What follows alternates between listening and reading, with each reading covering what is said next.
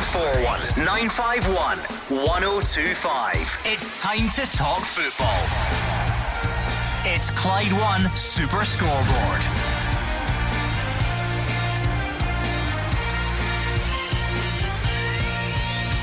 Good evening and welcome to Clyde One Super Scoreboard for the final time in 2022. In case you haven't heard, there's quite a big fixture card up and down the league just around the corner when the new year does arrive. Michael Beale believes Celtic have all the form and momentum, but expects Alfredo Morelos to be fit for Monday's clash at Ibrox. And the Hoops have signed another player from the J League, this time Player of the Year Tomoki Iwata. I'm Gordon Duncan, and joining me tonight you have Mark Wilson and Hugh Keevins. Two sleeps to go. I'm not counting Sunday night, Mark, because no one will be able to get a wink of sleep the night before the game at Ibrox. Alistair Johnston is eligible for Celtic. He could play. Yuki Kobayashi is eligible. He could play. Tomoki Iwata is eligible. He could play. But I don't think he will. I think there's more chance of me getting a game than Tomoki Iwata because he'll just be over here from Japan. But the good news for the Rangers fans, Morelos, who scored with a terrific header against Motherwell, fit and ready. So it's the game where you take away the idea you first thought of and you have a guess at what might happen. What a year it's been. Mark Wilson, on one hand, you look back on an action packed, always dramatic 2022. And just a couple of days away, we're going to welcome 2023 with a bang because that fixture card is an absolute cracker. Yeah, it's been an extraordinary year. I've enjoyed it thoroughly, and we are finishing on a high. The games from the World Cup have been outstanding. The Excitement has been there, but all the focus turns to Ibrox now on Monday, and we can't wait to kick off. Hugh's right team lines will always be interesting, and especially for Celtic, as you have a few new signings. Will they go, mm. go straight in? Who knows? 01419511025. Come on, for the final time in 2022, before we even think about what lies ahead on Monday. Uh, join in. Let's look back on the year if that tickles your fancy. Uh, let's share the final show of the year together. Give us a call. Let us know what is on your mind. And I know I know how it works at this time of year. It's that old cliche. No one really knows what day of the week it is. You're all over the place. You're probably off work. You're getting your Hogmanay plan sorted. You're still tidying away the Christmas presents. But this will be your last chance to preview that game between Rangers and Celtic. It's Friday night. The game's Monday. We're not on over the weekend.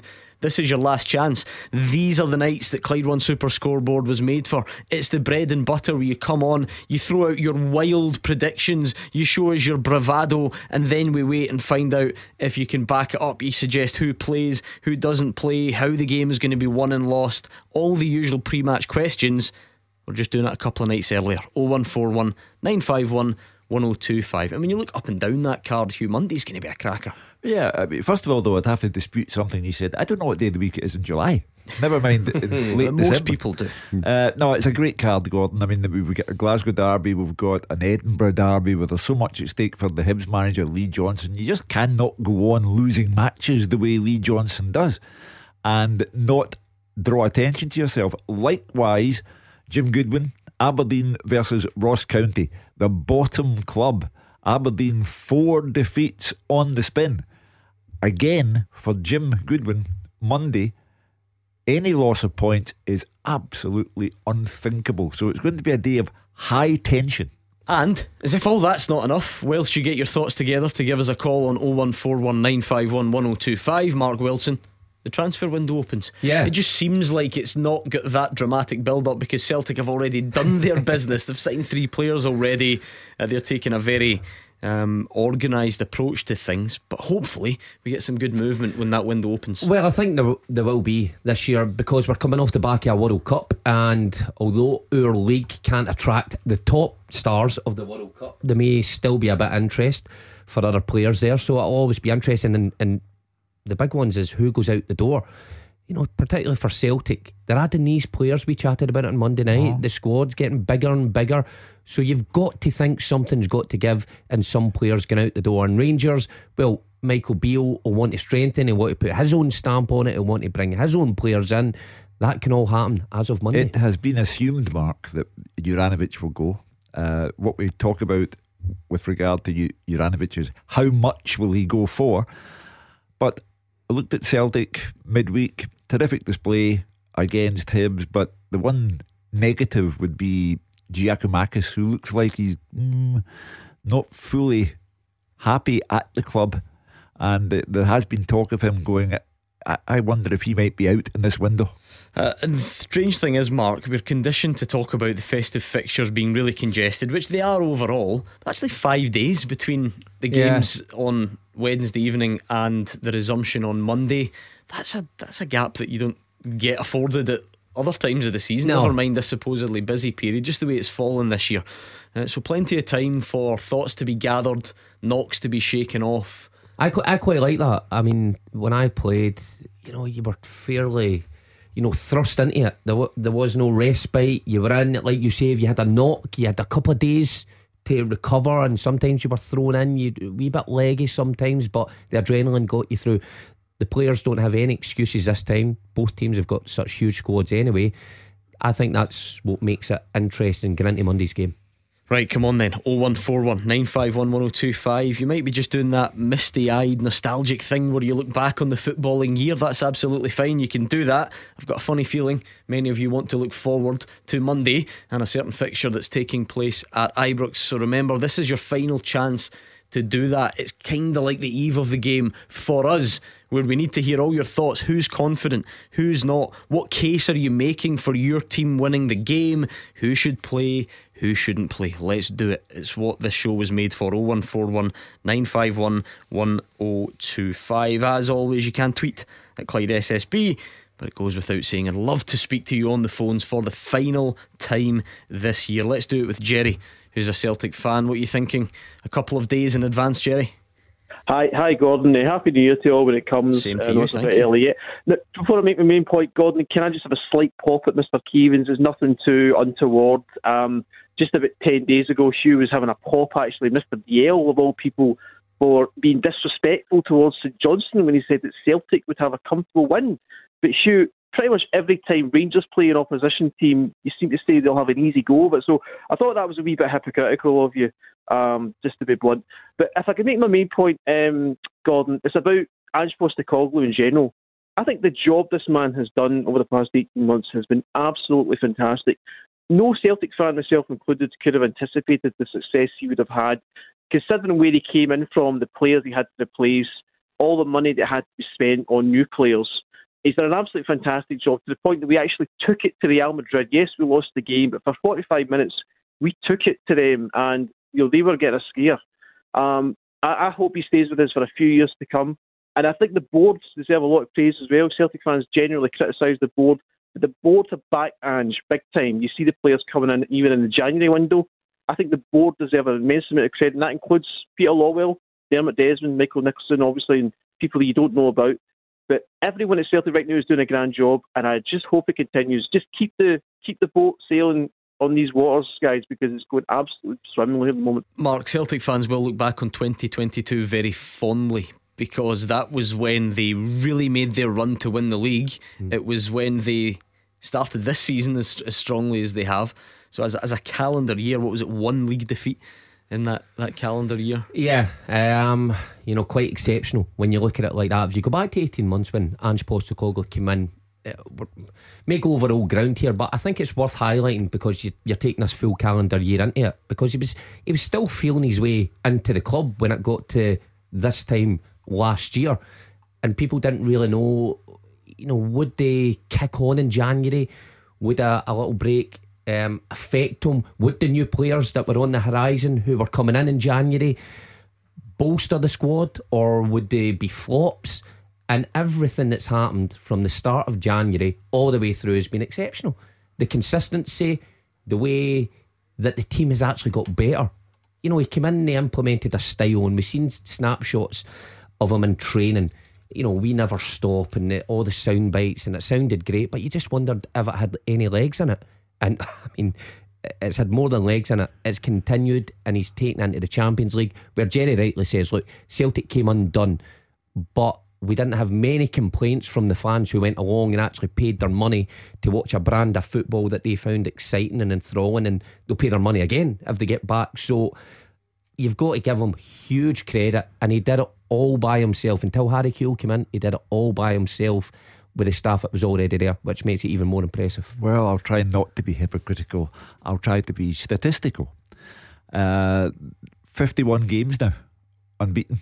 Ange Postecoglou. No one could have foreseen, after these first six games, three of which were lost, what was going to follow thereafter.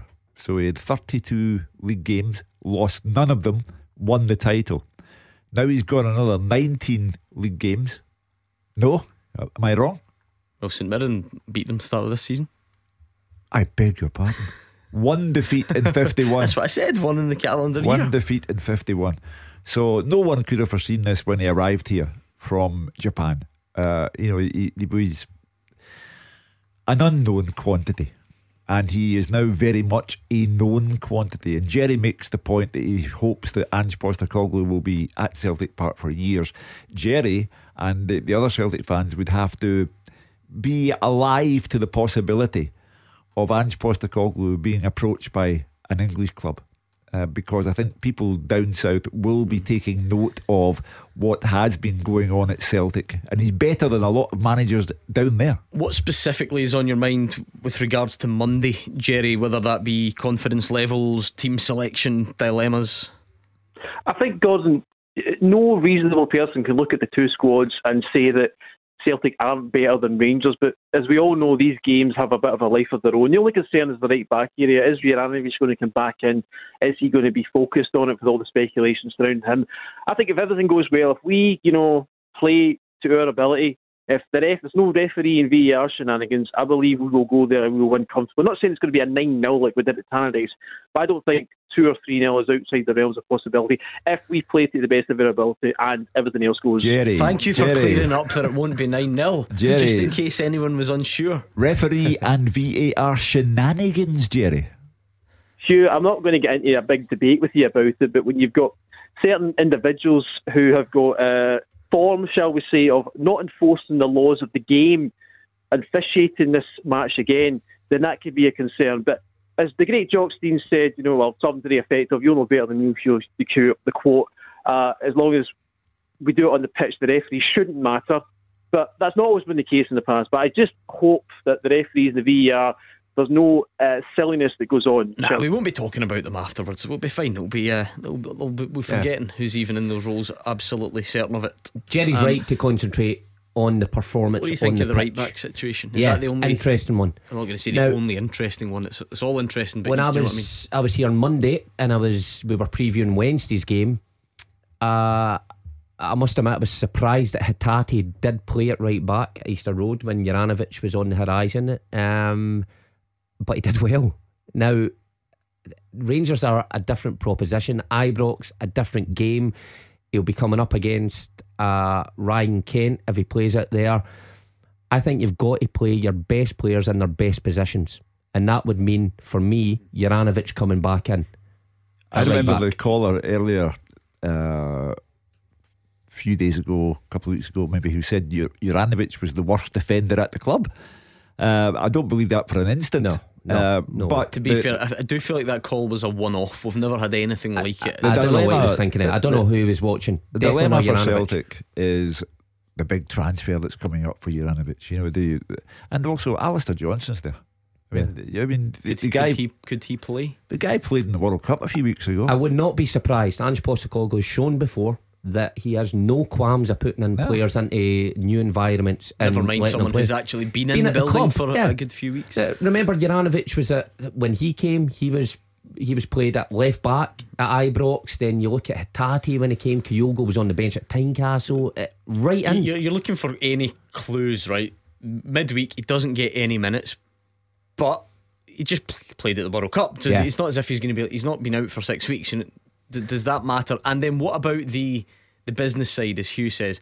Are Celtic of a mind to try and protect an asset, as the phrase goes? Does that mean you, you don't play him, you keep him wrapped in cotton wool? And then to contradict that, if that's the case, why is he on the bench at all the exactly. other night? Do you read into any of that stuff? I, I don't think they, they would be in the mindset to sit him on the bench to wrap him up for an impending transfer. I think he's there, he's fit, he's got to play. Now, it's not as if he's been a, a transfer rebel where he has made it known that he wants to leave the club. maybe that'd be slightly different. You're trying to teach him a lesson. He can sit there, he can bide his time. Juranovic's done nothing wrong. He's had a successful World Cup. He'll be feeling great. He'll be feeling fit. I think maybe the other night it was a case of Ange Postecoglou understood that Celtic were going to have a lot of the ball, and he'd played well the the week before. I think come Monday, Juranovic will be back in, and Hatate will move back up which right, means you, Mooy out. You're not so strong at predicting match results, in case anyone hadn't noticed. Give me a prediction as to who plays right back for Celtic on Monday. I have a sneaky suspicion it will be Johnston. Would you welcome that, Jerry? Uh, you know what? If if that's what Ange wants to do, Gordon, I would have faith in Ange making the right decision. He's not got a, a lot wrong uh, since he's been here. So if he makes the call to put Johnston in, then I would support it. We'll find out in the not too distant future. Let's bring in James and Kosai. Thank you to Jerry. Uh, what do you think, James? What's on your mind ahead of Monday? Uh, good evening, Gordon, and good evening, uh, Mark and uh, Hugh. Hello. Um, but, but, I think that we're talking about the who Celtic are going to play on Monday. Um, Postecoglou's got a, a, a any permutation, loads and loads of permutations, different ones you could play, different guys that could play. But I don't think for any in any way that he should play Giakoumakis or, or Juranovic. Um, uh, they, they, made the mistake last year. I know, I know that was early on in his career as Celtic manager, but uh, they made the mistake of playing Christie and, and Edouard against Rangers at Ibrox. The two of them were straight out of Ibrox and down to the airport and on the plane uh, and away. their heart wasn't in it, and and Postecoglou knows that. He knows that they're not interested. They're not interested in staying at Celtic, and he doesn't want guys like that. And and he showed that last night when, when he put Juranovic on the bench and never brought him on. So I think that I think that tells a wee story. And I don't think Juranovic will even see the bench tomorrow. I think Juranovic is in a slightly different position to to Edouard and Christie. Now, Giakoumakis, uh, we've been on here a couple of weeks now, and I've I've made my feelings known about how his agent has went about things. I, I don't like it. And Hugh rightly says he doesn't look himself, he doesn't look happy, and maybe the amount of time he's spending on the bench reflects what Ange Postecoglou maybe thinks it because there was a time him and Kyogo were getting rotated for games. That's not happening. But Juranovic, I don't see he's done much wrong. No. He's been an outstanding player for Celtic. He's been outstanding in the Champions League. He's went away with his national team, had an outstanding World Cup. Now he's came back. He's had a rest. He sat on the bench. He's still Celtic's best right back. Is if there is a 20 million, don't phone and argue, right? This is a completely hypothetical scenario. Just bear with me. There's a 20 million bid from Chelsea or Atletico Madrid or Barcelona or whoever coming down the line.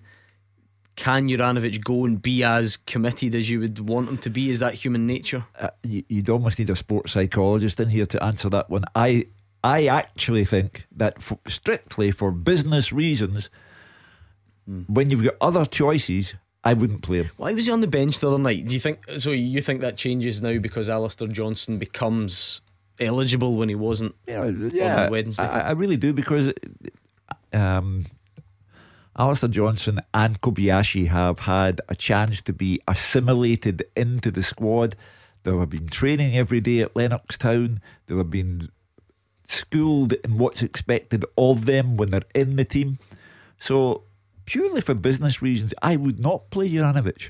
And uh, if you've signed it, if you've signed it, Alistair Johnston to be theoretically the long-term replacement to Juranovic after he has gone, why can't Johnston play at Ibrox? But here's here's the thing: when Juranovic played at Ibrox and he was put in the team at left back, it was through necessity. He needed to play. There was there was nobody mm-hmm. else there, you know. And you could say the same for the other players who came in and got flung right in the team when you've got Johnston, who hasn't kicked a ball for Celtic, who doesn't know this fixture, okay, he's been there for three weeks training, and you've got Juranovic, who's ready made, who's played in this fixture, who's won this fixture, knows everything about it, who's dealt with Kent on a lot of occasion.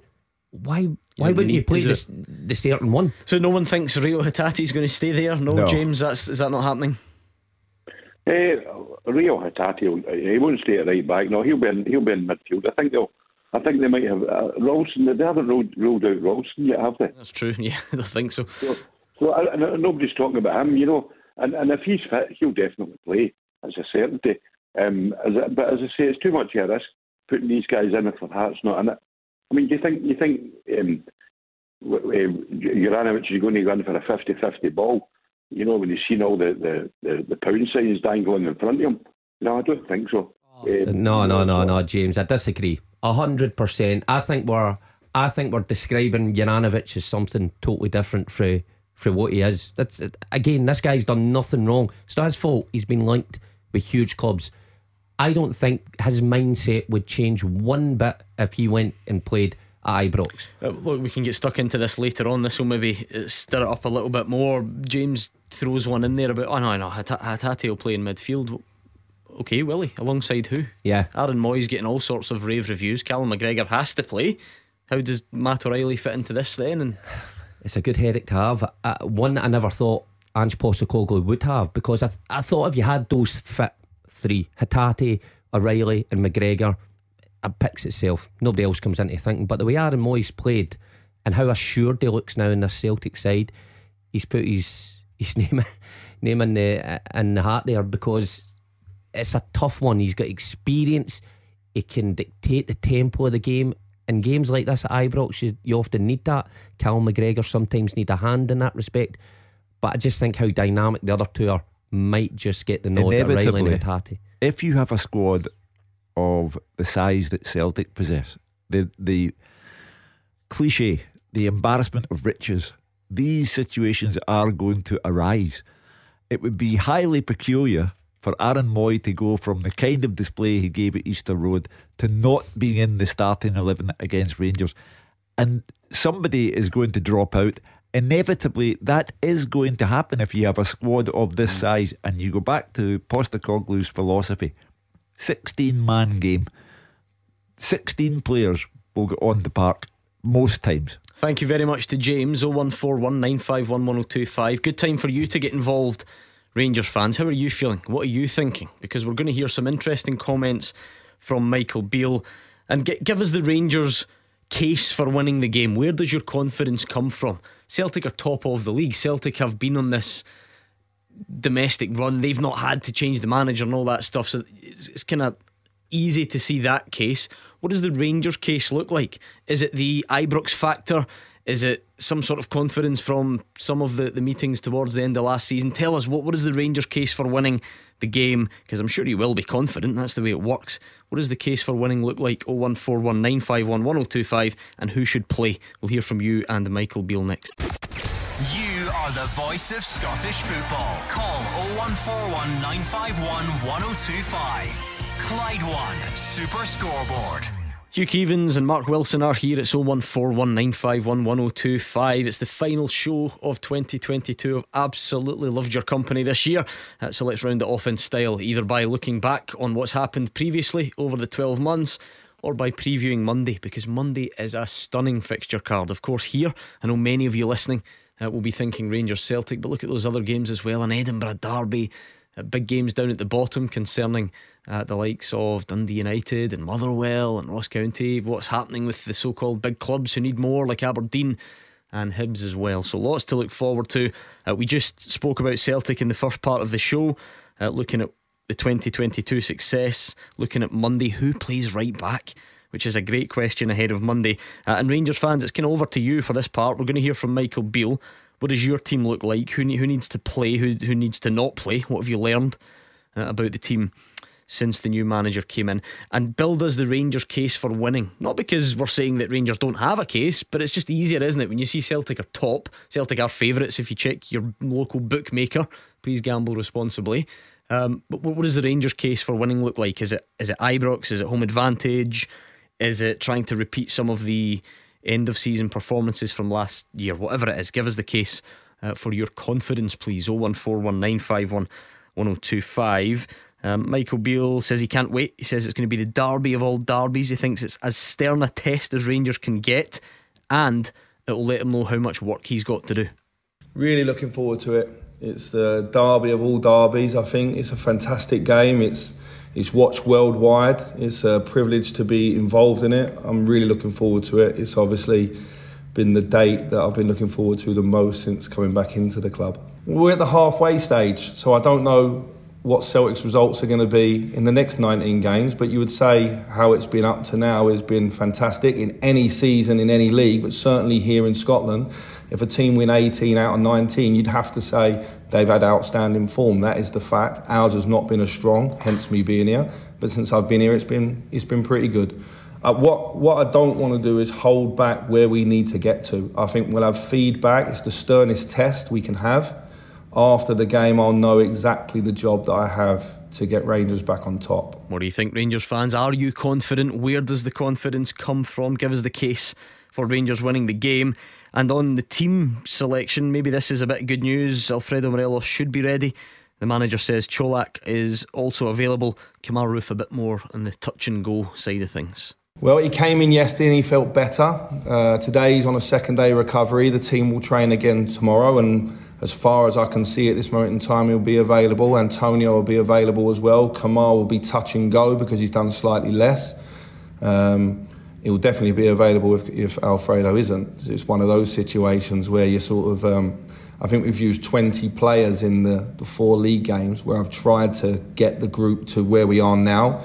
If Alfredo comes through, then I've probably we've played our cards quite well in terms of getting to this point with everybody a little bit fitter and stronger than they were a month ago. You can go off on a separate argument, Hugh, about what his form's been like, Alfredo Morelos, or mm. what his mm. form's like in this fixture.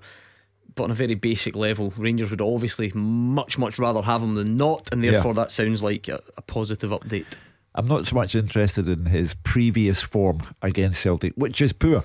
I think he scored two goals since he's been here uh, in Scotland against Celtic. Uh, but I do think that he would be wanted by Michael Beale for Monday. Uh, you know, and I think the Celtic fans may dismiss this as nonsense, but I think they'd be happier to see him not there. You'd rather, you know, Rangers didn't have a proven goal scorer, which he is, but as I say, his form against Celtic has been very poor given the number of games he's had against them and the number of goals he's scored. But Michael Beale would rather have him there. And I think Michael Beale was very candid there in, in every way. He admitted that Celtic were in a really good place going into this match, a better place than uh, Rangers are going into the derby.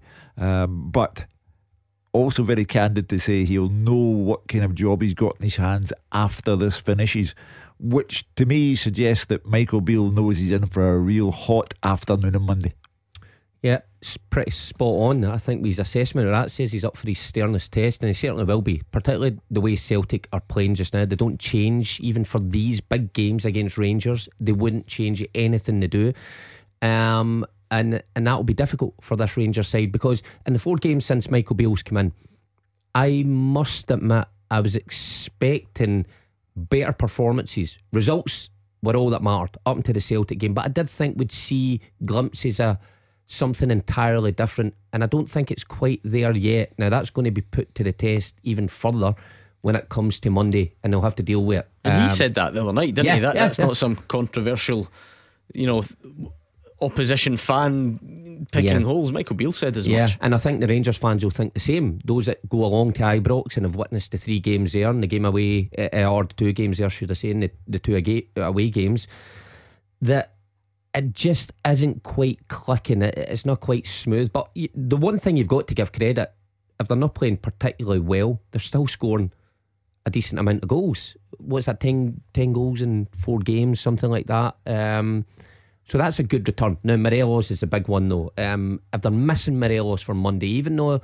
he hasn't quite shown up at his best against Celtic, he is still a proven goal scorer. And if you take him out this side and there's no Colak, who do you play up there? That's a problem for Beale. Uh, 01419511025. Come on then, Rangers fans. Give us your case for winning the game. Uh, you, you, don't have to be confident, by the way. I just assume that there is a lot of confidence ahead of this fixture because uh, that's usually what the, the bravado sounds like. So give us your case for winning. If you're not confident, maybe you're fearing the worst.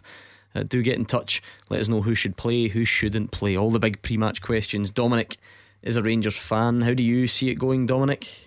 Uh, good evening, Gordon, uh, Mark, and Uncle Hugh. Merry Christmas and uh, all the best for when the New Year comes. Thanks. Thank you, Dominic. Thanks, Dominic. Um, I, I, think that come Monday, as I said to the producer, I was there, I think that we, we could actually fear the worst. If see if we don't turn up, then I fear the worst because if Celtic turn up on their day, I don't think we've got the players to match. But that that's where January comes in for the recruitment. But if, as I said to the producer, I think that Monday it'll be t- delighted if if we win. The, if we win, it'll be game on. But uh, for me, I think the league's finished. Is that is that the state of it, Hugh, in terms of this title race, whatever state it's in? Do Rangers need to win this? You know, what, how do you quantify what, I- what needs to happen? I, I summarise it very simply. If Rangers lose, game over. If Rangers win, game on. Draw. Uh, draw is a Ask, disaster. ask you again on Monday. Defeat is a catastrophe. Uh, so, you know, in terms of if Rangers turn up, of course Rangers will turn up. They'll be sent out there by Michael Beale, full of belief that they can do something. Uh, but Celtic, for me, would start the favourites in the match simply because the form is quite exceptional. 18 wins out of 19 games. Um, gradually getting better since the resumption after the World Cup. Uh, and that was shown at Easter Road on Wednesday. I thought the performance individually and collectively was first class. So Dominic's right to be apprehensive, but they will turn up in the belief that you never know. What does what what needs to happen, Mark, or what what are the what are the outcomes? I think, see if you look back at the semi final last year, actually, when Rangers made it so difficult for Celtic to play um, and upset their rhythm, and Celtic never really got to grips with it. Something similar to that, where Rangers looked strong and powerful, and you know, the last game we saw at Celtic Park, it was anything but that. Rangers looked timid. They looked scared to get near anyone. They looked scared to put a foot in. They looked scared to go across a halfway line at times. They have to be the opposite of that because against this Celtic side, if they sniff anything like that, they will take you to the cleaners. And as I said, Celtic won't change anything. They won't change their tactics. They won't, you know, change their rotations, anything like that. So Michael Beale knows what he's up against. There is going to be no big surprises for him. I just wonder how he'll approach it uh, because I know we've seen glimpses of the shape he wants to play, but he seems like a coach that would change things to try and, um, you know, try and make a difference to the opposition. Yeah, because here's one thing that I've wondered about just purely from the outside. Because, as I said, this is a fixture full of bravado. It doesn't matter how good or bad one team is. You, both sets of fans would always approach it thinking, "Well, we are Rangers or we are Celtic." You know, we'll go in the front foot. We we can take the game to them and, and all the rest of it. Is there any way that Rangers actually take this one on the chin as far as the ego goes and try and slow Celtic down. Don't don't play into Celtic's hands. What what's the point? You know, if if if Michael Beale, I don't know, he's but he's been pretty fulsome in his praise for Celtic. Mm-hmm. If he acknowledges that they're further on at doing what they're doing. Are you giving the ball straight back to Celtic every two minutes? Are the Ibrox ball boys chucking it straight back to Celtic to give them exactly what they want? Look, I'm not daft. I don't expect Rangers to go park the bus because that that you know that that's Yeah. the bit that you can't get away with in this fixture. But d- do Rangers want to go toe to toe? I know the fans yeah. expect Yes, it. yes, definitely. Do you think they go all out, Hugh? I- Yeah, I, I, yeah, I, see, I'm the question. opposite. I think Michael Beale is a smart coach. I think he's shown that. I think in the big European games when he was a coach with Steven Gerrard, um, he he showed that he he knew how to adapt a team to get the best out of them, to get them through, you know, tougher opposition. I think he's faced with that as a manager come Monday. I think he'll know. Well, he's mentioned. Gordon says he's mentioned that Celtic are on this great run, a great squad. I think you need to adapt to win the game, and that's the important thing. I don't think it's a, a battle of styles on Monday for Michael Beale. I think he needs to win, and he needs to win more than Postecoglou. Michael Beale described it in the clip that you played, Gordon, as the derby of all derbies. Uh, there are 708 Celtic supporters at Ibrox on Monday. There are 50,000 Rangers supporters. In the derby of all derbies, they will not stand for any sign of hesitancy. They will expect Rangers to take the game to Celtic from the first whistle. Yeah, I, I wonder though if there's a middle ground. I'm not, su- of course. Why would I suggest that you be deliberately hesitant? I'm not saying you be you be hesitant, but you just wonder if there's a, a more specific game I mean, plan. I, I take your point about ball boys. I mean, if they if they sit and let the ball bounce away and don't go and get it and all that, Look, and try and slow down Celtic. But however, the, at the end of the day, the ball will be in play far more often than it will hmm. be out of play. What is the case for Rangers winning this game then? Like I say, a quick glance at your bookmakers' odds. Please gamble responsibly. Tells you there's not loads in it. I mean, Celtic would be favourites. That's understandable. I think Michael Beale Yeah, acknowledges yeah. as much. What's the case for Rangers winning? Is it home advantage? The case is, for me, one of realization bordering on desperation. The realization that if Celtic win, you're done for, and that's the end of the league. It's a league decider on the 2nd of January if Celtic win the match. So Rangers have no other option but to go out and give it their very best shot uh, and hope that Celtic have an off day and hope that they have a really good day. Any thoughts on the team, Dominic? Anything that you think you're desperate to see or desperate not to see, is the case, maybe? Eh, well, God, what I think is, I think that see as long as Davies, Davies is fit and Goldson, they're obviously Yeah. picked up positions for themselves. But for me, I, I- I think it's key that Morelos starts if he's fit, even if it's if he's going to be able to give us 60 minutes, because Colak's a different player from Morelos. He's not as aggressive and he's not as strong. Kemar Roofe just come back an injury, and I think that either either one, if, if we've got to get in the second half a goal, then I think after well after 60 minutes, sorry, should I say, I think that either one could be key, either putting the two of them up. But for me, I think that, that this is a big game for Ryan Kent because it could be make a make a break as if he'll get a, a new contract or he'll sign one. I think. Mm. Well, we'll find out. We're getting closer. We're getting closer with every passing call. Thank you to Dominic. It's 01419511025. And we'll speak to you next. 0141 951 1025. This is Scottish football's league leader, Clyde One Super Scoreboard. Mark Wilson and Hugh Keevins are about to be joined by Nadim, who is a Rangers fan. Are you confident, Nadim, for Monday? How, how would you sum it up? Uh, hi guys, uh, wishing you all a, a happy new year. Oh, thank you. Um, yeah, I'm. Yeah, but I think to your producer earlier on, Gordon. Um, I mean, I'd love to be Gallus, you know, and say absolutely, I'm 100% confident we'll win on Monday night, uh, on Monday, sorry, but I, I'm, I'm just, um, yeah, I'm just being a bit kind of realistic, I suppose, about it, and say that for me, it's it's um, it's, it's touch and go. You know, I mean, Celtic are obviously in, in, in the better form. They've maybe got, um, yeah, they're, certainly the better team going forward in terms of the, the form that they're in just now. We're, although we're winning, we're, we're, we're as, as Mark said earlier we're, we're just not clicking, I think.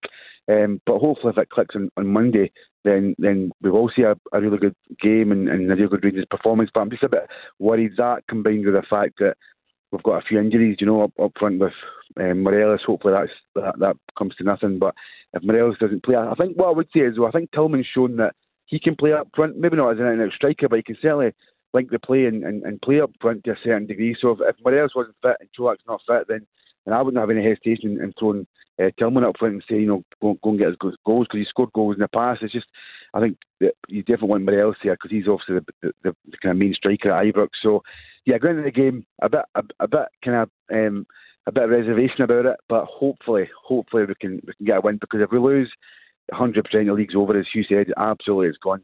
I think, well, listening to Michael Beale, Hugh Colak or Morelos or both, that that one of them's going to be fit to start the game. Yeah. Um, but maybe, as Nadim points out, they're not it's playing with the words here, fully fit or, you know, as as as at it as you, as you would like them to be. Because he did say, what was it? If if Morelos doesn't make it, then Kemar Roofe will play a part. At that point, he gets sort of bumped up.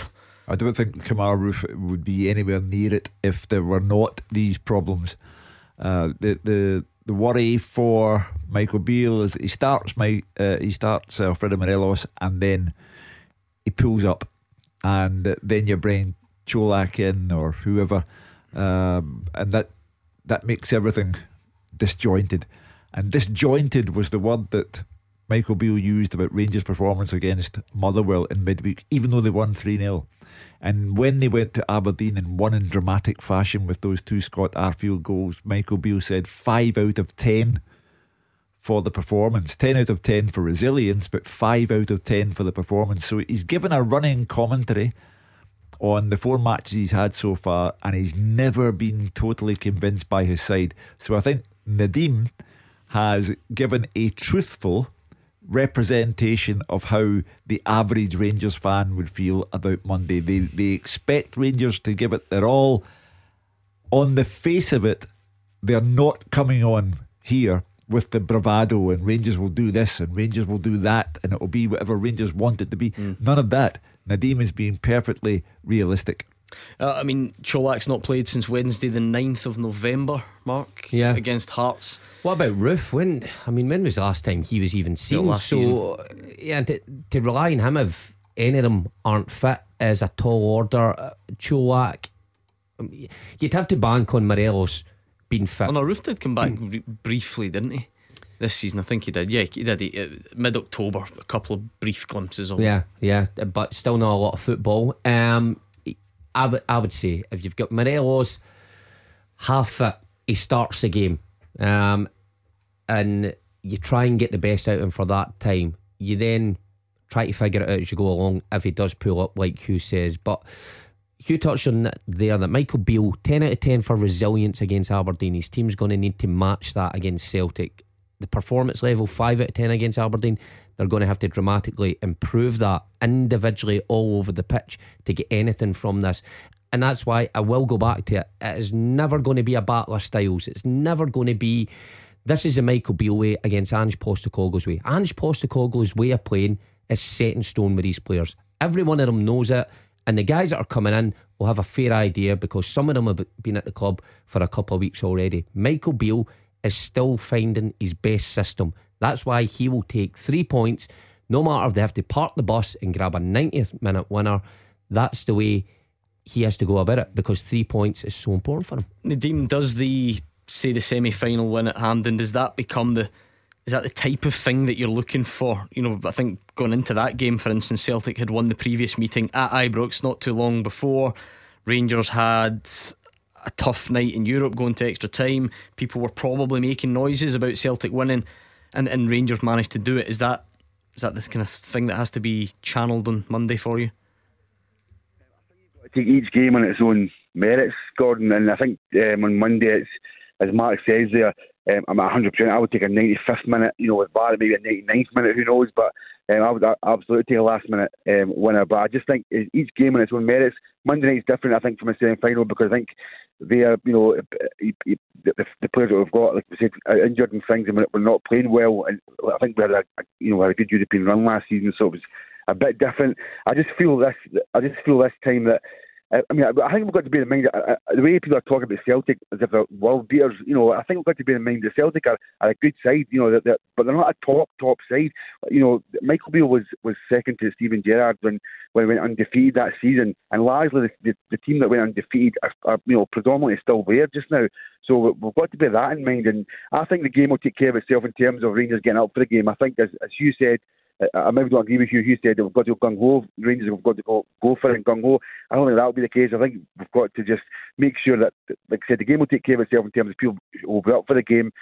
But it'll just come down to the quality, and I think it, I think it'll be a tight game. I think it will be maybe maybe a goal or two in it. I don't think it will be a you know, Yeah. as, as your previous caller said, a mauling. You know. Thank you very much, Nadim. Let's squeeze in one more before the news. Billy's in Springburn. How's it going, Billy? How you doing, lads? Good. How are you? Eh, not bad. I just want to pick here the bones. I was actually driving at the time that Mark Wilson was talking about uh, Rangers should have a, a second plan, saying they're going gun hole towards Celtic at Ibrox. When he basically, about 10 minutes before it, it was all right for the Celtic manager it in Europe with no plan B. And Hugh was kind of backing up that Rangers would go go for the throat at the game. But Mark Wilson says because it's playing against Celtic, you think they should be trying match them. Uh, He's contradicting himself because uh, Celtic manager's not got a second plan. He just goes gun ho every game. Doesn't matter who he's playing against. Yeah, but domestically, it works almost every game, Billy. That's the Uh, thing. He does it in Europe- he does it in Europe, but didn't he? ah, but we're not talking about Europe. I know. Hey, that, that look.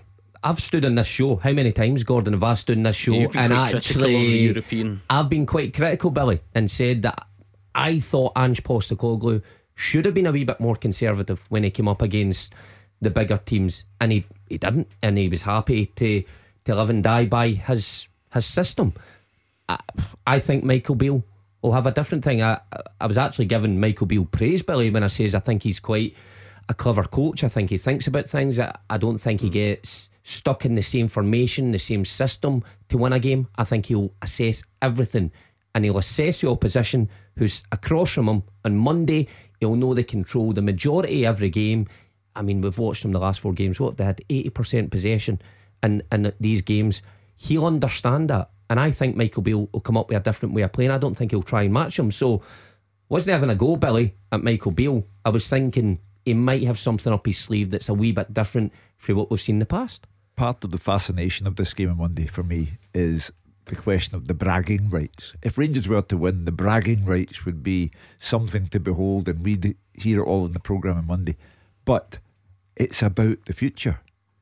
What a one-off hmm. thrill against Celtic is not the future. Ange Postecoglou is going to Ibrox with a team that he has gradually built up. Now he's made three additions before the transfer window even opens. He is as settled as a man can hmm. be.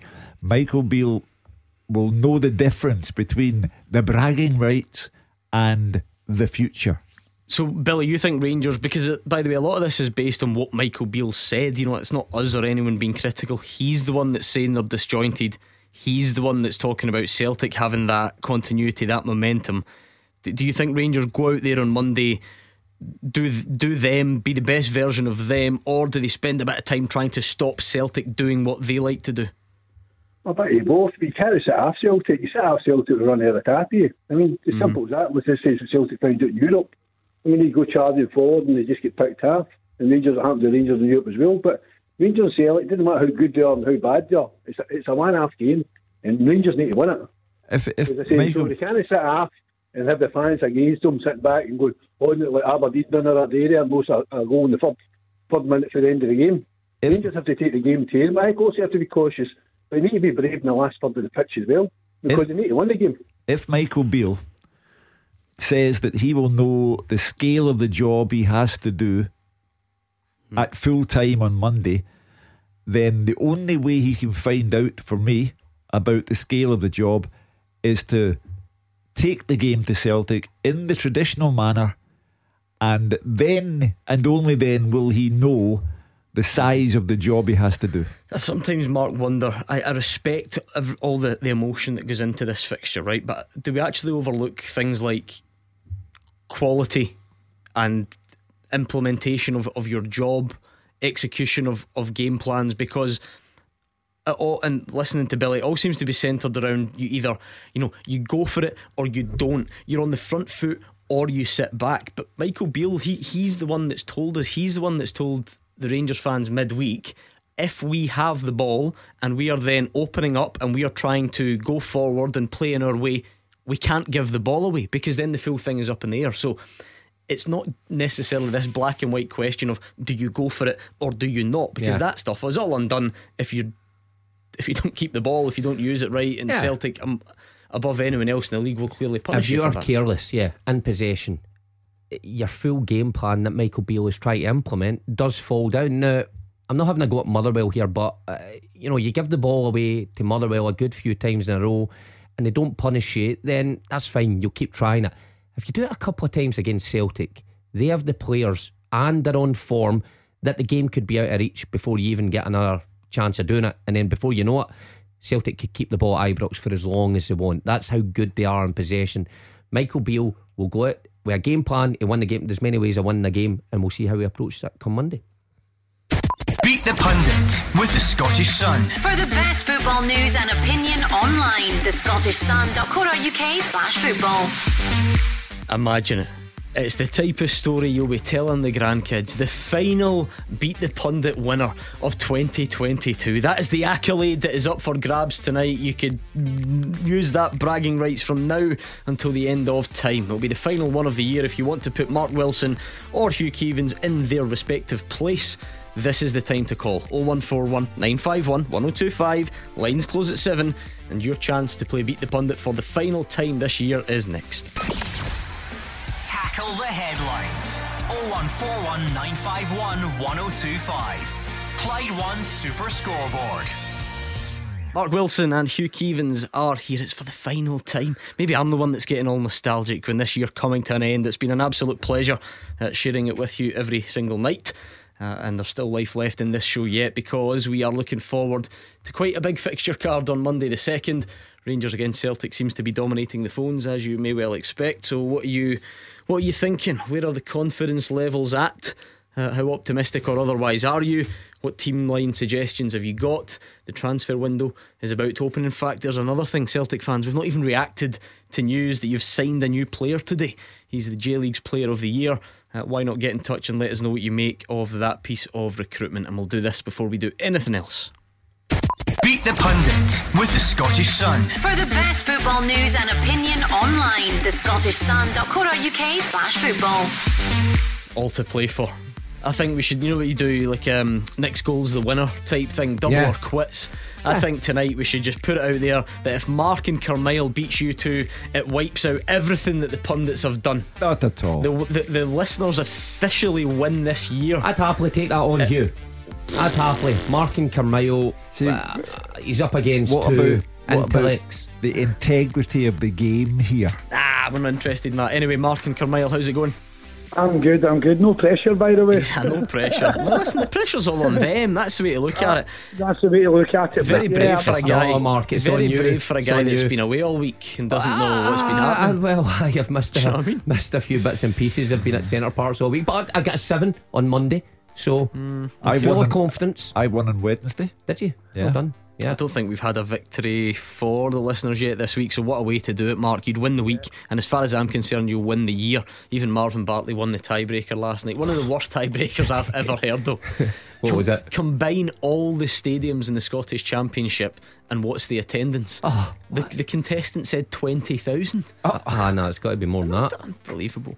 Do you know what, really, though? And I just skipped over it. I'm gonna, 20,000. uh, I did get one tweet from someone saying, um, and for what stadium did you use for Queen's Park when you were calculating Oh. this? Uh, never. I don't know. We just, we just Oh, moved on. yeah. Uh, there weren't any stewards' view, inquiries. can No, it listen, be- shh, Let's not worry Ah, about it. Michael. Uh, Mark, it'll be much more straightforward tonight. How, would you rather play Hugh or Mark?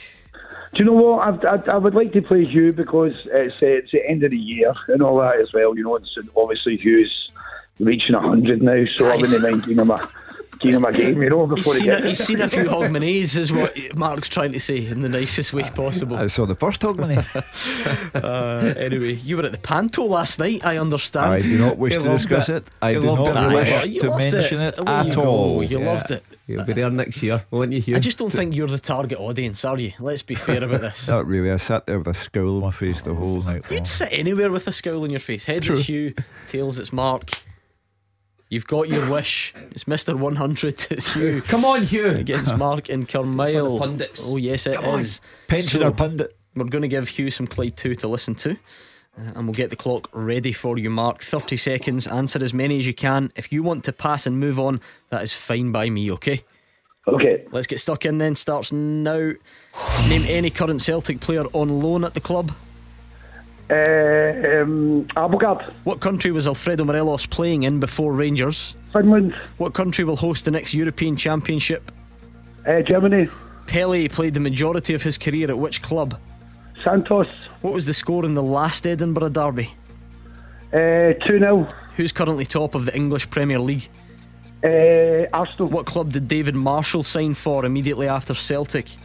uh, Norwich, Who did Rangers send Lewis Mayo out on loan to this season? pass. Okay, Hugh Keevins, can you hear us? I can. What was that you were getting? I could hear that loud and clear. Whatever It was, music uh, that was. Back to my roots. Uh, I say loud and clear, not that clear because I couldn't identify it. But anyway, are you ready? I am. Let's go. Name any current Celtic player on loan at the club. Iwata, What country was Alfredo Morelos playing in before Rangers? Finland, What country will host the next European Championship?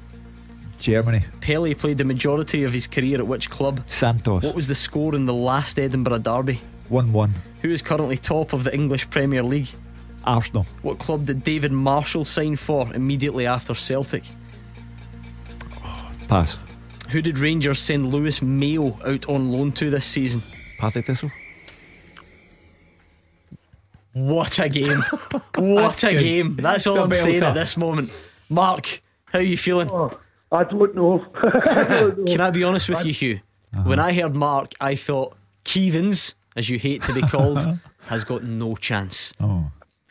Then you sounded pretty confident as well. Oh, I love that. What a game to end the year. Let's find out the damage. Name any current Celtic player on loan.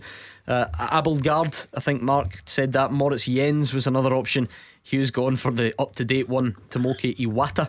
One all. Alfredo Morelos was playing in Finland. Two all. The next Euros is in Germany. Three all.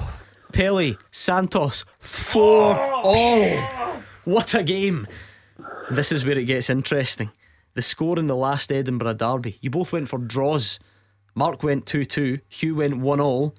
It was 1 all. Hugh Keevins goes one in front. You both knew that Arsenal were top of the English Premier League. Hugh stays one in front. David Marshall signed for Norwich. And Mark got it. Oh. And he's equalised. Which means it all comes down to the last question. Who did Rangers send Lewis Mayo on loan to this season? Mark passed it. Hugh said Partick Thistle. Had I asked you this question last season, Hugh, Oh, no. you would have done it. It is Kilmarnock. Ah. Oh, you. yes! He was on loan at Partick Thistle, but last season he's at Kilmarnock. What a game! This uh, uh, He's celebrating. what a game, worthy of ending the season, and it mean uh, ending the year. Sorry, and it means we go to a tiebreaker. That was magnificent. To decide it, I, I've already said, and I don't know how official this is, it all comes down to this. See if the listeners win tonight. As far as I'm concerned, they've won 2022. Um, Mark, I will ask the question. I'll get Hugh to write his answer down, and I'll then Okay. invite you to give me your attempt, all right? Okay. Never has the tense music been more appropriate. As it stands on the 30th of December 2022, what is the combined points total of all the teams in the Scottish Premiership? What is the current combined points total of all the teams in the Premiership? Hugh Keevins, write it down for me. Okay, what are you going for, Mark? Uh, 270. I saw producer Michael reach for his calculator there. I don't need this calculator because Hugh Keevins has said 213. Mark has gone 270. And the answer is 316. Mark and Carmyle. Yes. Mark Mark has just celebrated a signed ball more than that woman did on the cash register for 250 grand earlier this afternoon. Why are you that excited over beating a 100 year old man? Because that's Well- what it's all about. That's it. Age is no difference, you. Uh, Hugh, hypocrite. he's giving you. See, Gordon Dalziel when they stand for this, Hugh. You got to give him a bit brilliant. back. Oh, it's No, all no, good. no, it's no. all You good. see, he, he came on to try and be sarcastic, and then he found himself getting matched goal for goal, and his his wee bottle was going. This is a lot of talk for a man who lost. This is like the World Cup final. It went to penalties. To do that before it. You're, He's- he's you're. Mbappe, he's Messi. The, the records will show. He's very messy. Mark and Carmyle. well done, Mark, and Happy New Year when it comes. Oh, happy New Year to you all, guys, and thank you very much, man. Brilliant, Mark. If our record's anything to go by, that ball will be with you sometime between July and August. So enjoy it when it gets there. Ah, He was great. What, what a good game to What end was, the what year. was it? What was the the score before the tiebreak? Six all or something? Um, Ah, yes. something like that. Wow. Six all. A great performance. You just went Shug. and got six in a row right, and then David Marshall was your undoing. And uh, do you know what? That Lewis Mayo one, because he passed it, you nearly knew if that's of any Yeah. consolation to you. Hmm. Tell you what, it's been a good year on Beat the Pundit as well. Still going strong. You know what? Every night that is a full switchboard of people wanting Yeah. to take place. We've had some dramatic victories. We've had some humiliations for pundits and listeners alike. I'm sure we've had some Gordon Dalziel. We've had a zero. Yeah, from No, that was Gordon a Dale. Twice. that Two, was a think. great two zeros? I think so. That was a Did great we? contest. I mean, to get the Edinburgh Derby, both go for draws, and then your guess of one all is the right That was one of the top games there. And you know what? I loved the way that Mark uh, celebrated that. That's what it's all Yeah, about. that's the way they should Yeah, celebrate I if they win. I, I just hope that his plumbing doesn't go. you in this cold weather, you know, with all this rain That about. be- But I hope his would be a plumbing doesn't go fortune. before New Year's I Day. should you have know. put Gordon Dalziel on the spot with this last night because Mm. I'm trying to think. I mean, United States of Arab, that was a 2021 phenomenon, wasn't it? But he, he must have done something equally ludicrous this year. Did he yeah, get- he has that many of them now. Did he get a hard. mug? There's a mug in the newsroom which says the United States of There Arab. There are two Did he? because someone sent him a United States of Arab of the Arabs or whatever it was mug, and another one wanted to immortalise another terrible answer when we said where the Ajax play, and he said Eindhoven. Oh, that's right. Oh, Someone's yeah. also sent a PSV Amsterdam. No, mug. Oh, no, other way around. I was, yeah, PSV Eindhoven. Other way said around, sorry. Amsterdam. It's on the same mug. The, the, Oh, is it? The front Oh, right, of it is okay, okay. PSV, and the back You're right. is the United States of Arab. Yeah, I he think said a was few that there. this year. That I think That was this year, calendar aye, year because Rangers played them, Yeah, remember? you're right. Yeah. You're right. You Yeah. can do many things and beat the pundit, but to invent a country takes a bit of Mm, doing. yeah, yeah, you're right. Um, but he's had the last laugh. He got a nice new mug out of it. So yeah. Yeah, yeah. No, go. I've enjoyed it. I've, I've had a, a strong year this year. I think you. Yeah. Mm, and you serious? I went through a sticky period Nah, there for a couple of. this season. Aye, I started Mm. particularly strong. I think I was me. top of the Anyway, table. all I can say is to Mark, if the Rangers Celtic game on Monday is half as good as our contest, it'll We're be in for a treat. Um, just before we move on with the traditional um, v- avenue of taking calls, Hugh, something that jumped out at me from Beat the Pundit. I need to get your thoughts on the sad passing of Pele. The news reached us whilst we were on air last night. The tributes have been magnificent today. Yeah, yeah. Um, for a person of my age, uh, Pele was it. You know, the, the, he was peerless. Uh, other people will say, ah, it was back in the day, and you know, his career was effectively over. And after the 1970 World Cup, what about Maradona? What about Cristiano Ronaldo? Uh, and now World Cup winner Lionel Messi. For me, I don't argue over greatness. Ronaldo's great, Messi great, Maradona great, Pele great. My generation, Pele, because he lit up your youth. I had two things when I was nine years old and the 1958 World Cup was played. I had two things after that game. I had Elvis Presley and I had Pele, and they made my life better. Yeah, I mean, Mark, that's, that's a good mix. you're talking about the greats, but this guy's the first great. Ah, well, and he's that's the one that, that then lasts the longest. Yeah. You're talking about a 17 year old that shows up at a World Cup and lights it up, wins three World Cups in total.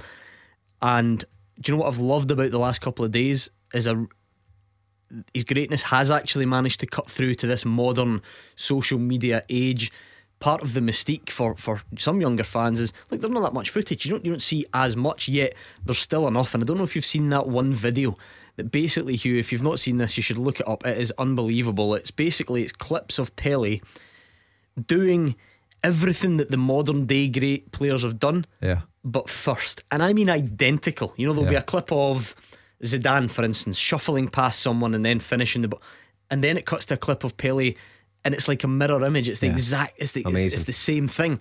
And then the same with Messi and, and whoever else. The, even the Cruyff turn, it's named after Johan Cruyff. Yeah. Should you Pele doing it Pele first? doing and it, it- yeah. it's amazing, isn't it? I mean, Hugh makes uh, a great point, you know, and he he watched him. But for me and you, Gordon, we didn't get to see him. That video there was incredible to see because Yeah, I must admit, I think that pr- that two minute video or whatever has actually opened my eyes a bit. Yeah, yeah, because you think the game was played at a much slower pace, and maybe it was, and and things were a lot easier. But a guy like Pele had the skills to match all the guys of my generation that we watch, and you know there is four greats in my my mm. mind, like you said, and Pele was the icon, the one that lasted the longest, the the face of football. He brought Hollywood kind of stardom to football. Of course, then he went on to actually be in a movie as well, but. When we were young, people threw that name around, didn't they? Uh, well, it, Without ever having seen him, without having really any idea. When we were kids, I feel like that Well, name. that's the thing. If you thought you were good, to that, that phrase when we were young. When I was young, football and the many many great quotes flying around today. In 1958, football was just a game, and then along came this guy, and it just changed the world for everyone. And then a few years later, in this city, Real Madrid came here to play a European Cup final against Eintracht Frankfurt, and we saw Puskas and we saw Di Stefano, and again, you thought this is no longer just a game. Look at the way these guys play that game. But Pele, another great quote from today. There was only one Beethoven. There was only one Michelangelo. There's only one Pele. On that note, let's take a breather. Andy's a Celtic fan on the line, and he is coming up next. Taking your calls on Scottish football. 0141 951 1025. This is Clyde One Super Scoreboard. Mark Wilson and Hugh Keevins are here. 0141 951 1025. We don't do this too often. We did it last night. Let's give the full time teaser one final rest. I think we can do that. It's a really busy night. Let's crack on. And the full time teaser back with a bang in the new year. So use your next few days off wisely. Get thinking. Send me an email with your question on it to fulltime at Clyde1.com and we will use them in the new year. Andy and Stirling has been waiting patiently though. Uh, how do you feel about Monday, Andy? Uh, I feel pretty relaxed about it, to be quite honest with you. I think uh, um, what we have to have to remember is the stats show that over the last 12 month period, calendar year, Celtic have only dropped nine points out of a possible 111, um, which is, is phenomenal. Uh, I'm going to go as bold as to say that I think it's I, I think it's impossible for Rangers to win. Hugh, I know Hugh will, will shoot me down in flames, but Rangers can't win that game. It's impossible for me.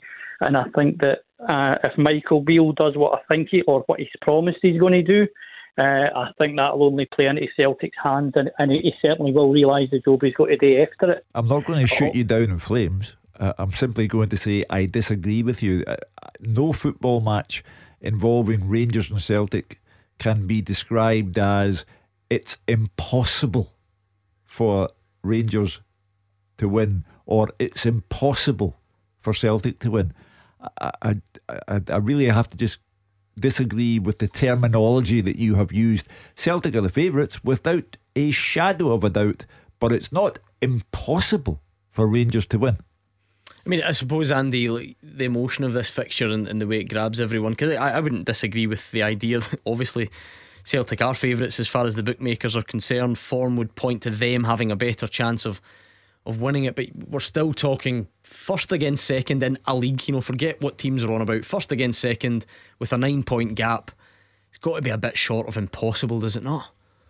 Well, when I, when I first started watching uh, Celtic and Rangers, I, I, I feel they were really difficult to call, and the reason I believe that was that was the case was because you had homegrown players on both sides who actually really knew what it meant, uh, knew maybe not quite as much I think that uh, Celtic and or Celtic and Rangers uh, in general now are the epitome uh, of professional footballers, where the emotion doesn't come into it.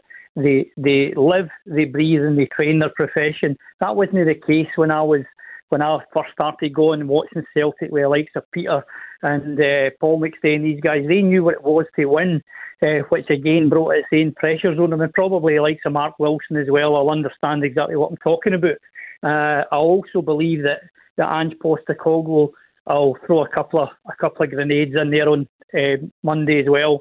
I think he'll start Alistair Johnston, and I think there's a strong possibility that he'll start think there's any chance of Giakoumakis starting. Not at all. I did say earlier in the programme that I have a sneaky suspicion that Alistair Johnston will play, but you kind of contradict yourself there when you say Rangers and Celtic are the epitome of modern day professional players. That being the case, how can it be impossible that Rangers could win the match?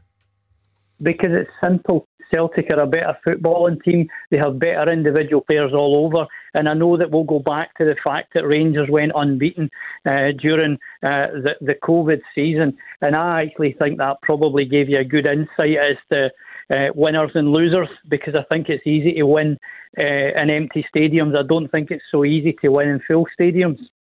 These, these seem like very separate things, though, Mark. Yeah. Be, you know, because if when Andy says Celtic are the better team at the moment and they've got better players, I can't imagine even even It sounds a little bit like a lot of Rangers fans that have called Yeah. tonight wouldn't argue with that. How that then becomes that it's impossible for a team second in the league to beat a team that's first in the league. It's just that word, isn't it? I mean, of course it's possible. Yeah, well, like Andy's right. In my opinion, Andy is right in terms of Celtic have better players, they're playing better stuff, and the league table doesn't lie. But when Celtic rocked up to St Mirren earlier on in the season uh, with better players and better teaming and better form, St Mirren beat them. Hugh is right. It is possible, and particularly in these games where you look at Rangers being the best of the rest with very, very good players. Let's not forget that. Ryan Kent, very good player. Morelos, top goal scorer. Boy Tillman has shown his good mm. form, and you could go through individually every other player. Now, people would argue who's better out of Jota and Kent or you know Morelos and Kyogo. You can argue that all day long if you want, but the one thing you've got to say is they're good players, capable of hurting Celtic, and we've seen that Cel- Celtic sometimes defensively can be fragile as well if they don't get it right. So it is never going to be impossible for Rangers to win that game. And Ange Postecoglou will be in the dressing room before the game, going through the same spiel he does. But one thing he'll be saying to his players is don't underestimate this side. If you go out and you take this for granted, this team will punish you.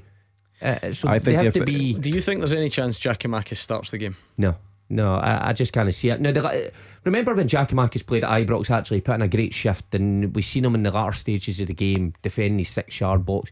He was outstanding. It's, I feel Giakoumakis is in a, a different place just now than he was last year. Um, and Kyogo, how can you argue with a striker who's scoring as regularly as Kyogo? What makes you think that will be the case, Andy? And are you leaving Kyogo out? Uh, I, I would leave. I would leave Kyogo out. Uh, um, basically, pure and simply because Kyogo really hasn't done it in an old firm game so far. Uh, he's never done it. He's in danger of becoming the next Kris Boyd, where he scores against everybody else, apart from apart from who matters. Uh, you know, I, I just I just think that uh, maybe it's maybe it's because I feel sorry for Giakoumakis because I feel that he's had the rough end of the stick. I think he should have had more minutes than he's had. Uh, and I just think the boy has a hell of a lot more to give than uh, than what he's been allowed to give. That's questioning Ange Postecoglou's judgment, as far as I'm concerned. Kyogo to be left out? Not, I, not a chance. Uh, and Kyogo, I fully accept that. Ange Postecoglou not capable of the odd surprise here or there? I know, but he made a mistake with Kyogo once before when he played him uh, uh, out of position against Rangers, and he, he owned up to the mistake after. Um, but I believe that Kyogo merits his place from the start because of the, the goal scoring run that he has been on. Uh, so, Giakoumakis, no, not, not, not a hope of him starting the game. I mean, Mark, if I get the I get the idea that Ange Postecoglou thinks nothing of just just making a decision, just making a big decision, and and maybe producing the odd surprise. But in terms of what evidence you've got that that's it, it would just be that maybe because it's possible, since we're dabbling in what it mm-hmm. is and isn't possible. But other than that, there's really nothing that points to it at the moment. Since the break, since the World Cup, Celtic have played three times. In that, in those three games, Giakoumakis has had about 50 minutes, I think, right, give or take, 50 minutes in three games. In those same three games, Kyogo scored four times. It would be an incredible call Yeah. at this moment in That would be it? because you'd have to think if you're taking Kyogo out the team, why are you taking him out the side? You know, never mind what Giakoumakis can bring. You've got to have reasons for leaving Kyogo out. And when you've got a striker banging form, scoring goals, yes, he will miss one or two chances, as every striker does.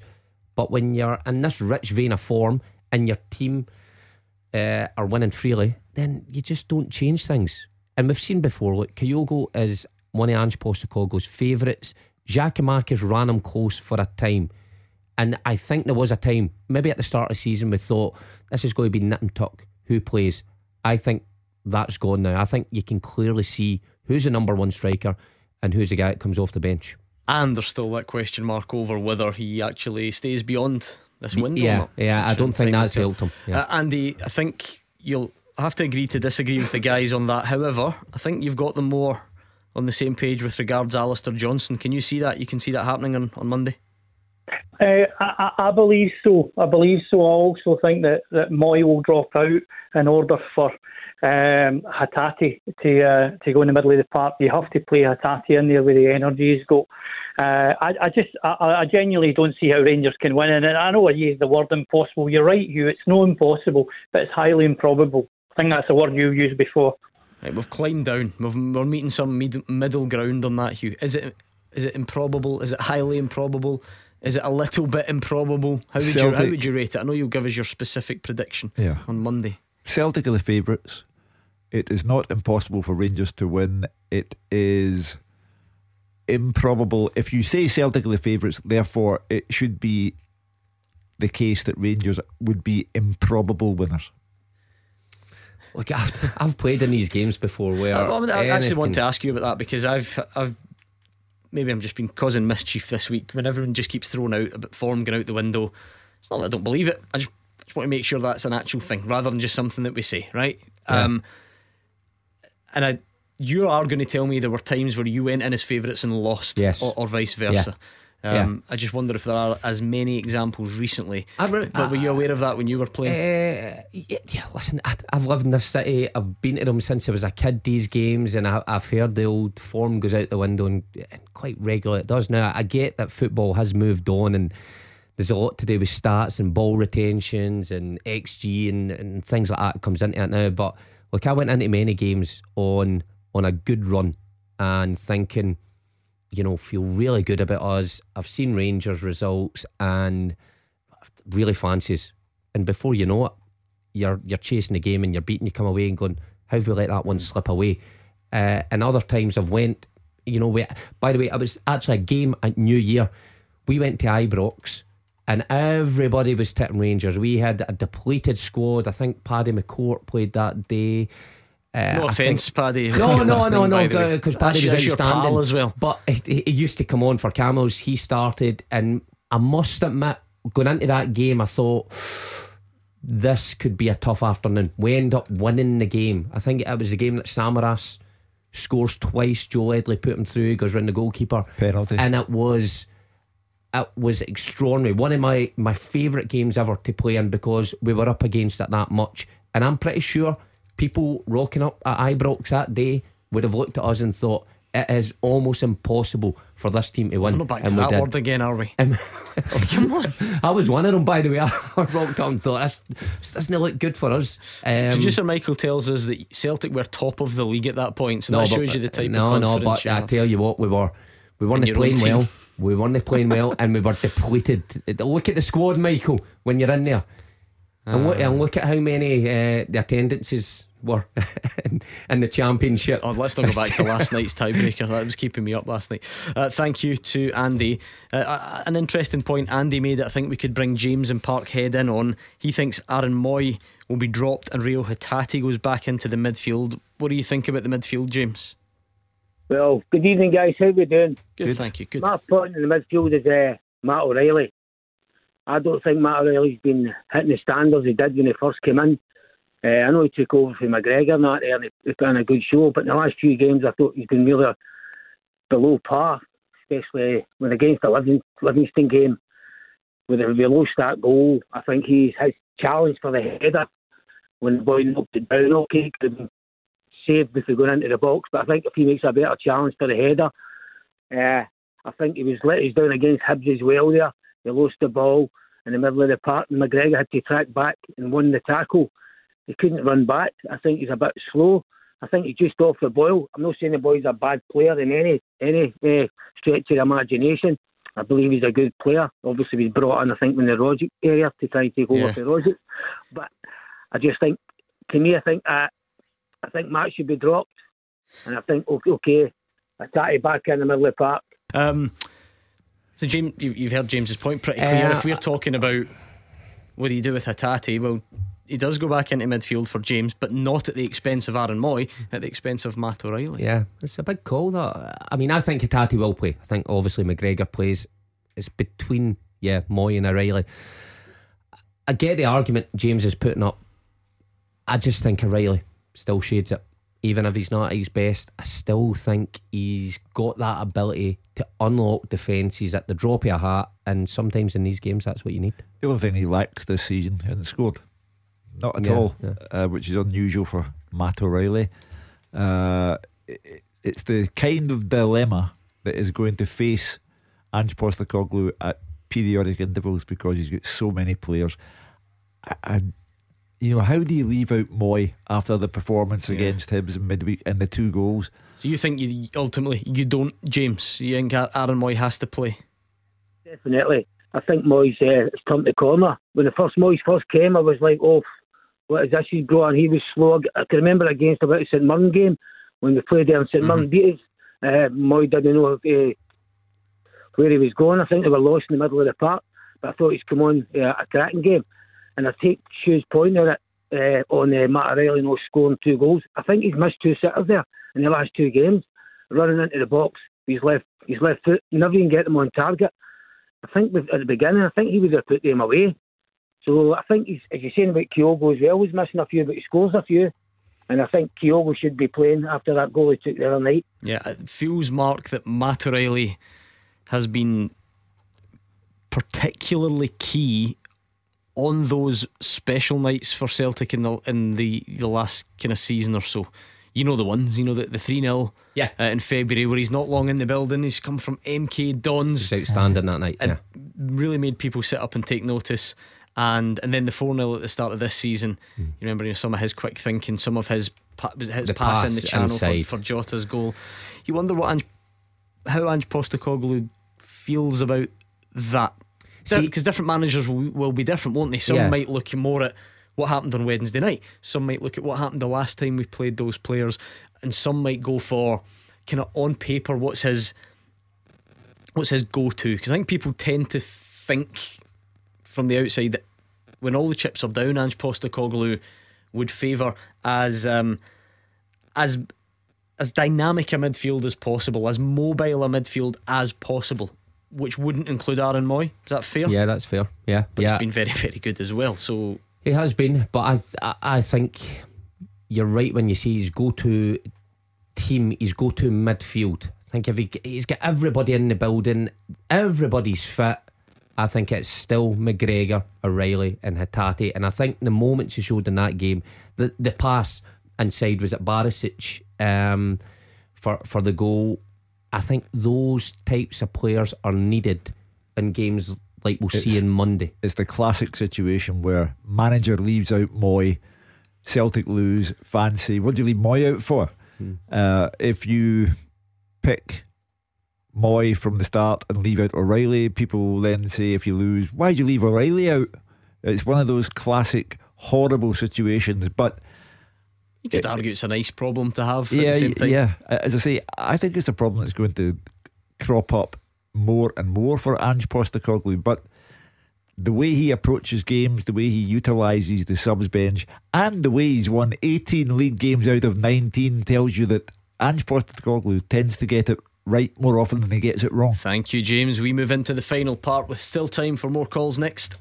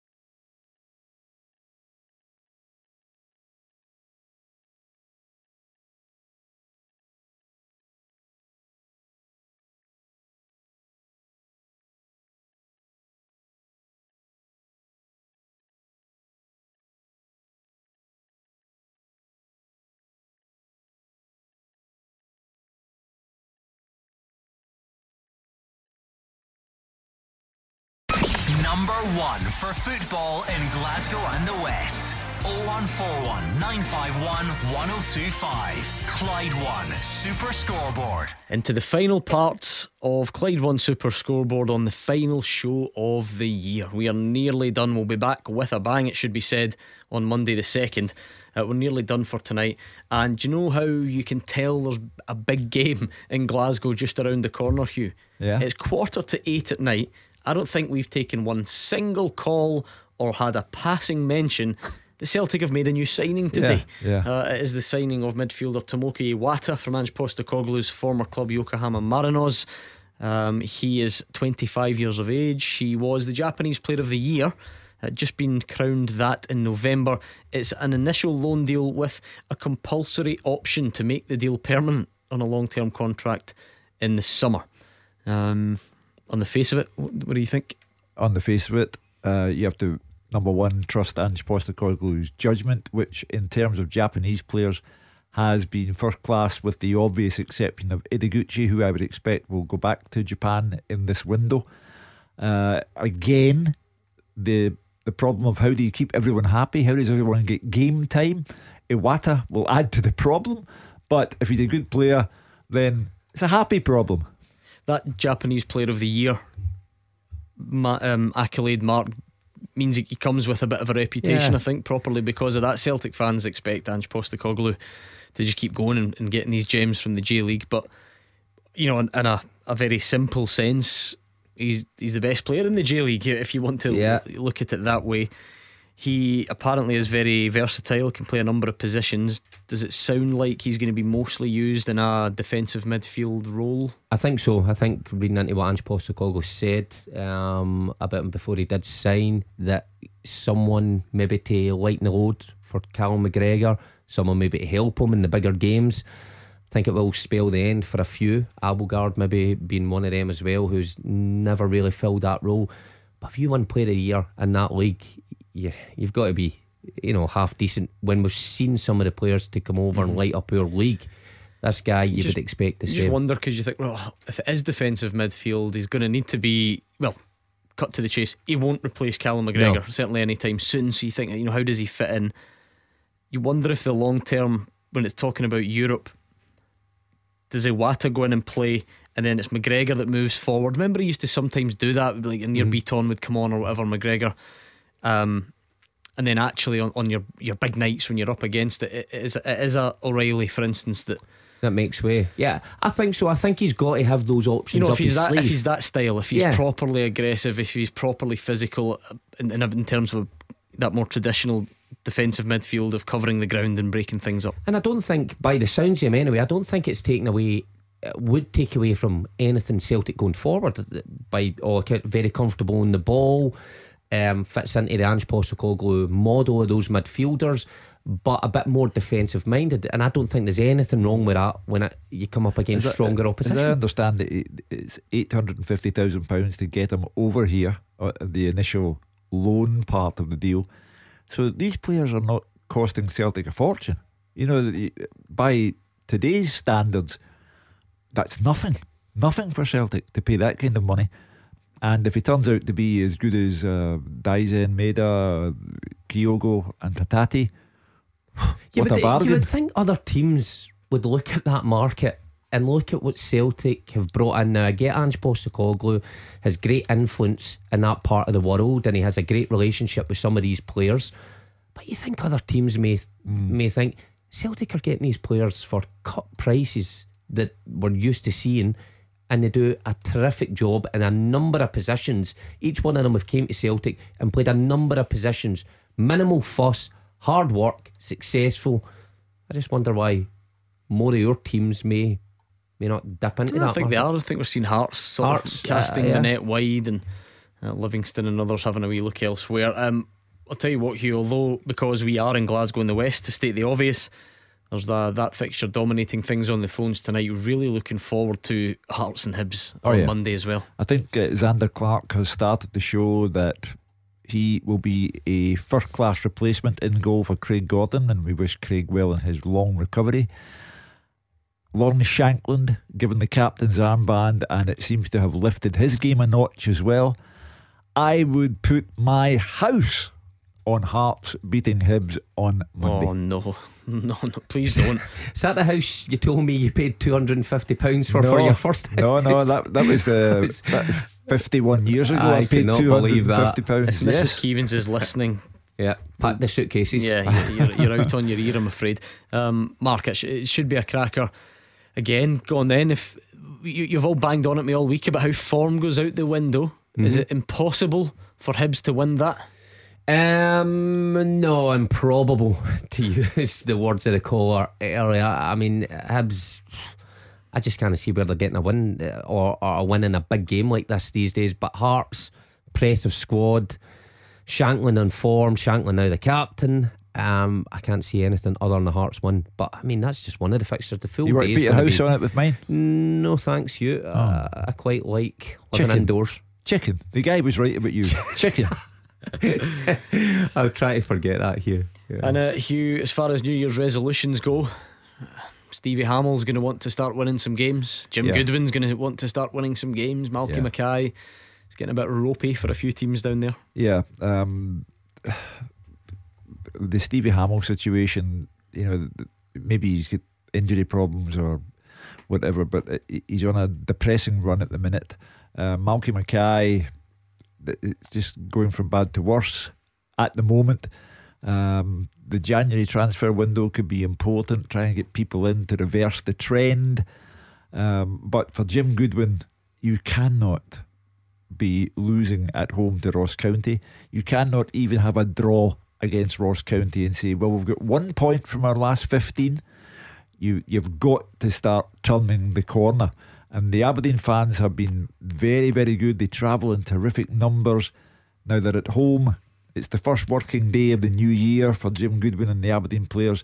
They have got to give their people a reward, or else. And then, Mark, we've got the transfer window opening. Celtic have sort of broken the mould and what they used to do. They've done business early already.